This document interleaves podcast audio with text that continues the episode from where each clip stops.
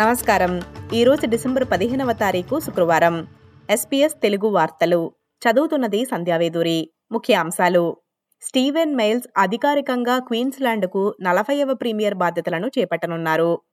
అనాస్టేషియా Palaszczuk రాజీనామా తర్వాత బ్రిస్బేన్లోని క్వీన్స్లాండ్ గవర్నర్ జెనైట్ యంగ్ సమక్షంలో మిస్టర్ మైల్స్ ఈ రోజు ప్రమాణ స్వీకారం చేయనున్నారు. లక్షలాది మంది ఆస్ట్రేలియన్లు ఖర్చులను తగ్గిస్తూ ఈసారి క్రిస్మస్ పండుగకు అదనంగా ఖర్చు చేయలేకపోతున్నారు.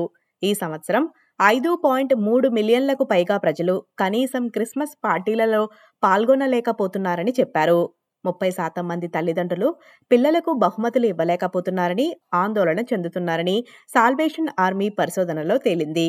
గత ఏడాదితో పోలిస్తే ముప్పై ఒకటి పాయింట్ ఆరు శాతం ఉన్న ఒత్తిడి ఇప్పుడు ఈ సంవత్సరం సెలవుల్లో దాదాపు అరవై శాతం మంది ఎక్కువగా ఒత్తిడికి గురవుతున్నట్లు రెండు వేల మందికి పైగా చేసిన సర్వేలో తేలింది. ఇక జర్మనీలో దాడి చేసే ఆరోపణపై అరెస్టైన ఏడుగురిలో హమాస్కు చెందిన నలుగురు అనుమానిత వ్యక్తులు ఉన్నారని జర్మనీ అధికారులు తెలిపారు. జర్మనీలో ముగ్గురిని డెన్మార్క్లో ముగ్గురిని నెదర్లాండ్స్లో ఒకరిని పోలీసులు అరెస్టు చేశారు. డానిష్ ప్రధానమంత్రి మెటే ఫ్రెడరిక్సన్ మాట్లాడుతూ ఈ ముప్పు తీవ్రంగా ఉందని చెప్పారు. అరెస్టైన వారు యూరోప్లోని జూయి స్థలాలపై దాడి చేయడానికి ప్రణాళికలు రచించారని ప్రాసిక్యూటర్లు చెప్పారు.